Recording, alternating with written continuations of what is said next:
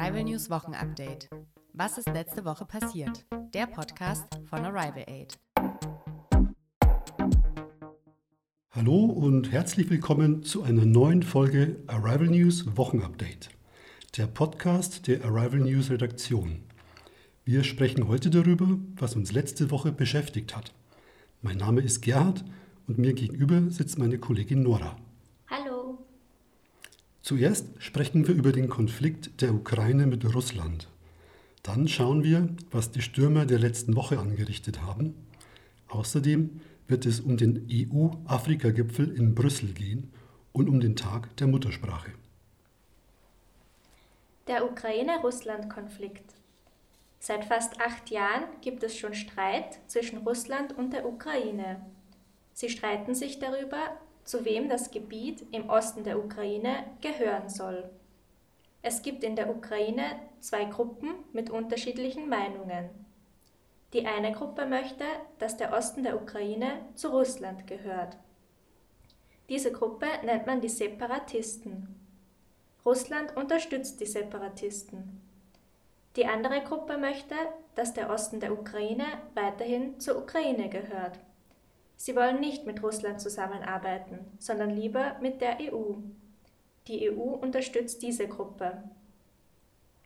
Die Separatisten haben einige Gebiete im Osten der Ukraine besetzt. Sie erhalten dabei Hilfe aus Russland. Die ukrainische Armee kämpft gegen sie.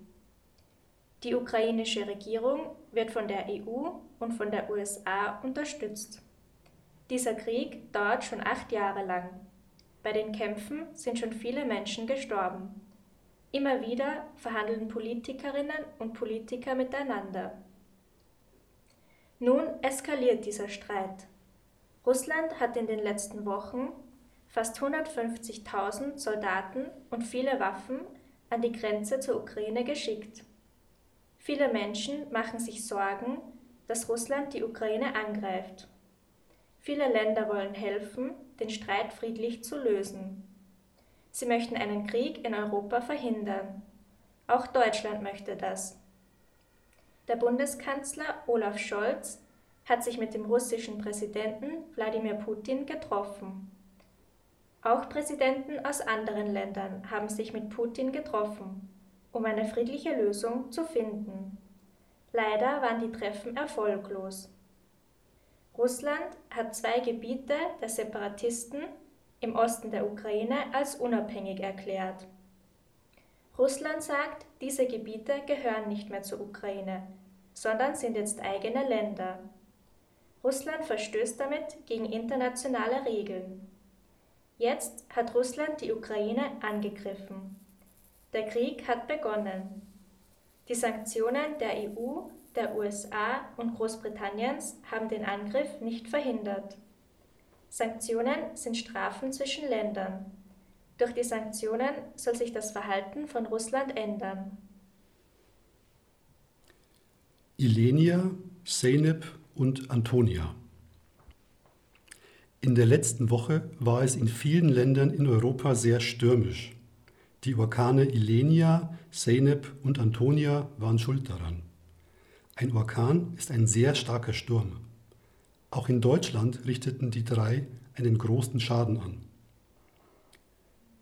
Letzte Woche am Mittwoch in der Nacht ging es los. Der Sturm Ilenia zog über Deutschland. Besonders der Norden und Osten von Deutschland waren betroffen. Die Feuerwehr und die Polizei hatten viele Einsätze. Sie hatten einiges zu tun.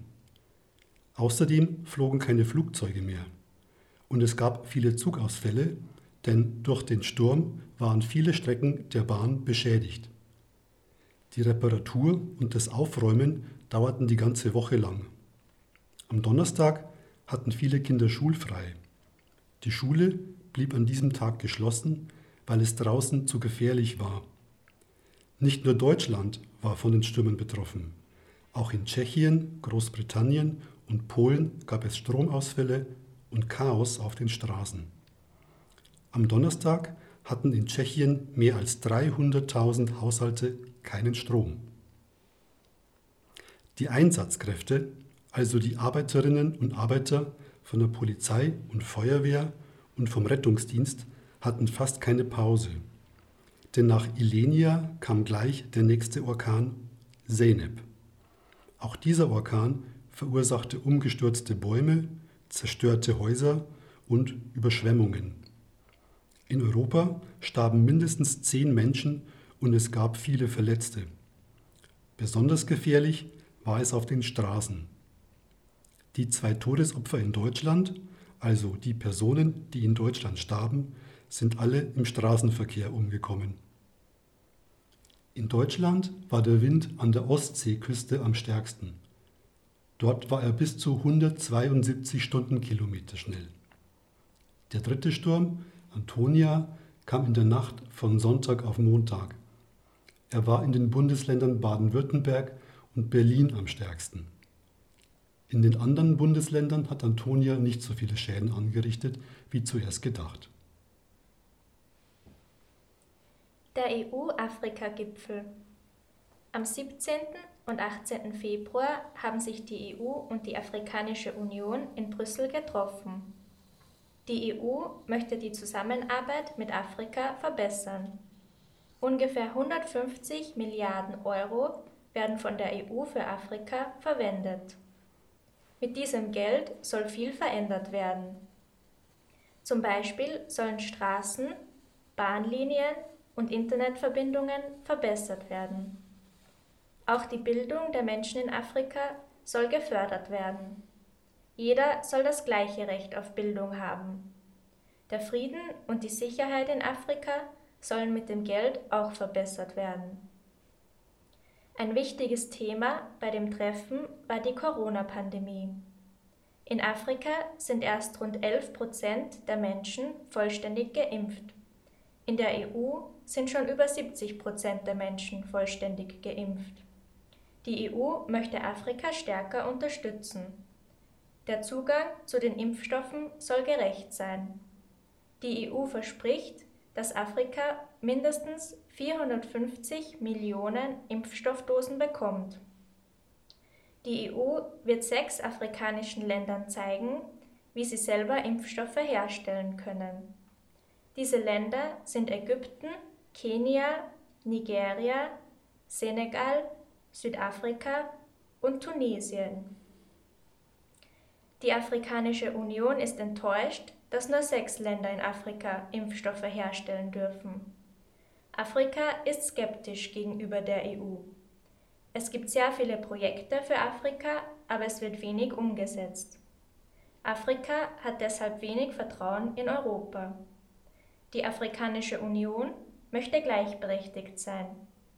Sie möchte mit der EU an einem Tisch sitzen und gleich viel mitbestimmen. Afrika fürchtet, dass die EU nur aus eigenem Interesse handelt. Die EU und Afrika haben also noch einen langen Weg vor sich, um ihre Beziehung zueinander zu verbessern. Tag der Muttersprache. Am Montag war der internationale Tag der Muttersprache.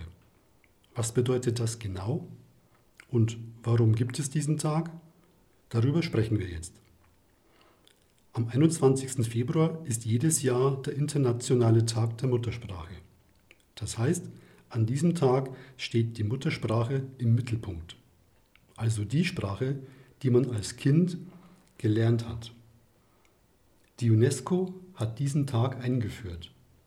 Die UNESCO ist eine internationale Organisation. Insgesamt sind 193 Länder Mitglieder dieser Organisation. Sie will Bildung, Wissenschaft und Kultur fördern und möchte damit den Zusammenhalt der Länder der Welt unterstützen. Die Sprache ist ein wichtiger Teil der Kultur der Länder.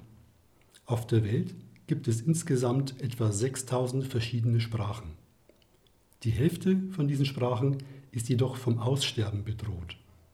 Es kann sein, dass es viele Sprachen bald nicht mehr gibt, weil sie von niemandem mehr gesprochen werden.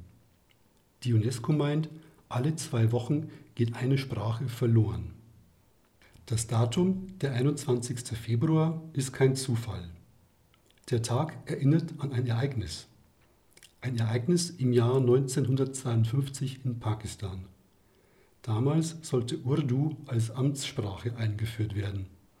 Die Amtssprache ist die offizielle Sprache von einem Land, also die Landessprache.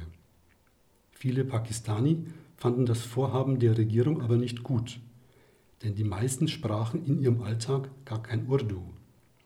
98 Prozent der pakistanischen Bürger sprachen Bengali. Am 21. Februar 1952 gingen sie deshalb auf die Straße und protestierten. Ein paar Jahre später wurde Bengali die Landessprache von Ostpakistan. Das Land heißt seitdem Bangladesch. In Deutschland gab es dieses Jahr zum Internationalen Tag der Muttersprache Vorträge, Theatervorführungen, Musikvorführungen und Filmvorführungen in verschiedenen Sprachen. Auf der Seite der UNESCO gab es ein Online-Seminar. Das Motto war in diesem Jahr Einsatz von Technologie für mehrsprachiges Lernen, Herausforderungen und Chancen. Viele Menschen haben keine Möglichkeit, eine Ausbildung in ihrer Muttersprache zu machen. Die UNESCO sagt, Technologien können in Zukunft helfen, in verschiedenen Sprachen zu lernen. Damit endet unser Nachrichtenpodcast in einfacher Sprache für heute. Wir wünschen euch ein schönes Wochenende und freuen uns, wenn ihr uns auch in zwei Wochen wieder zuhört. Tschüss. Tschüss. Arrival News Wochenupdate. Was ist letzte Woche passiert? Der Podcast von Arrival Aid.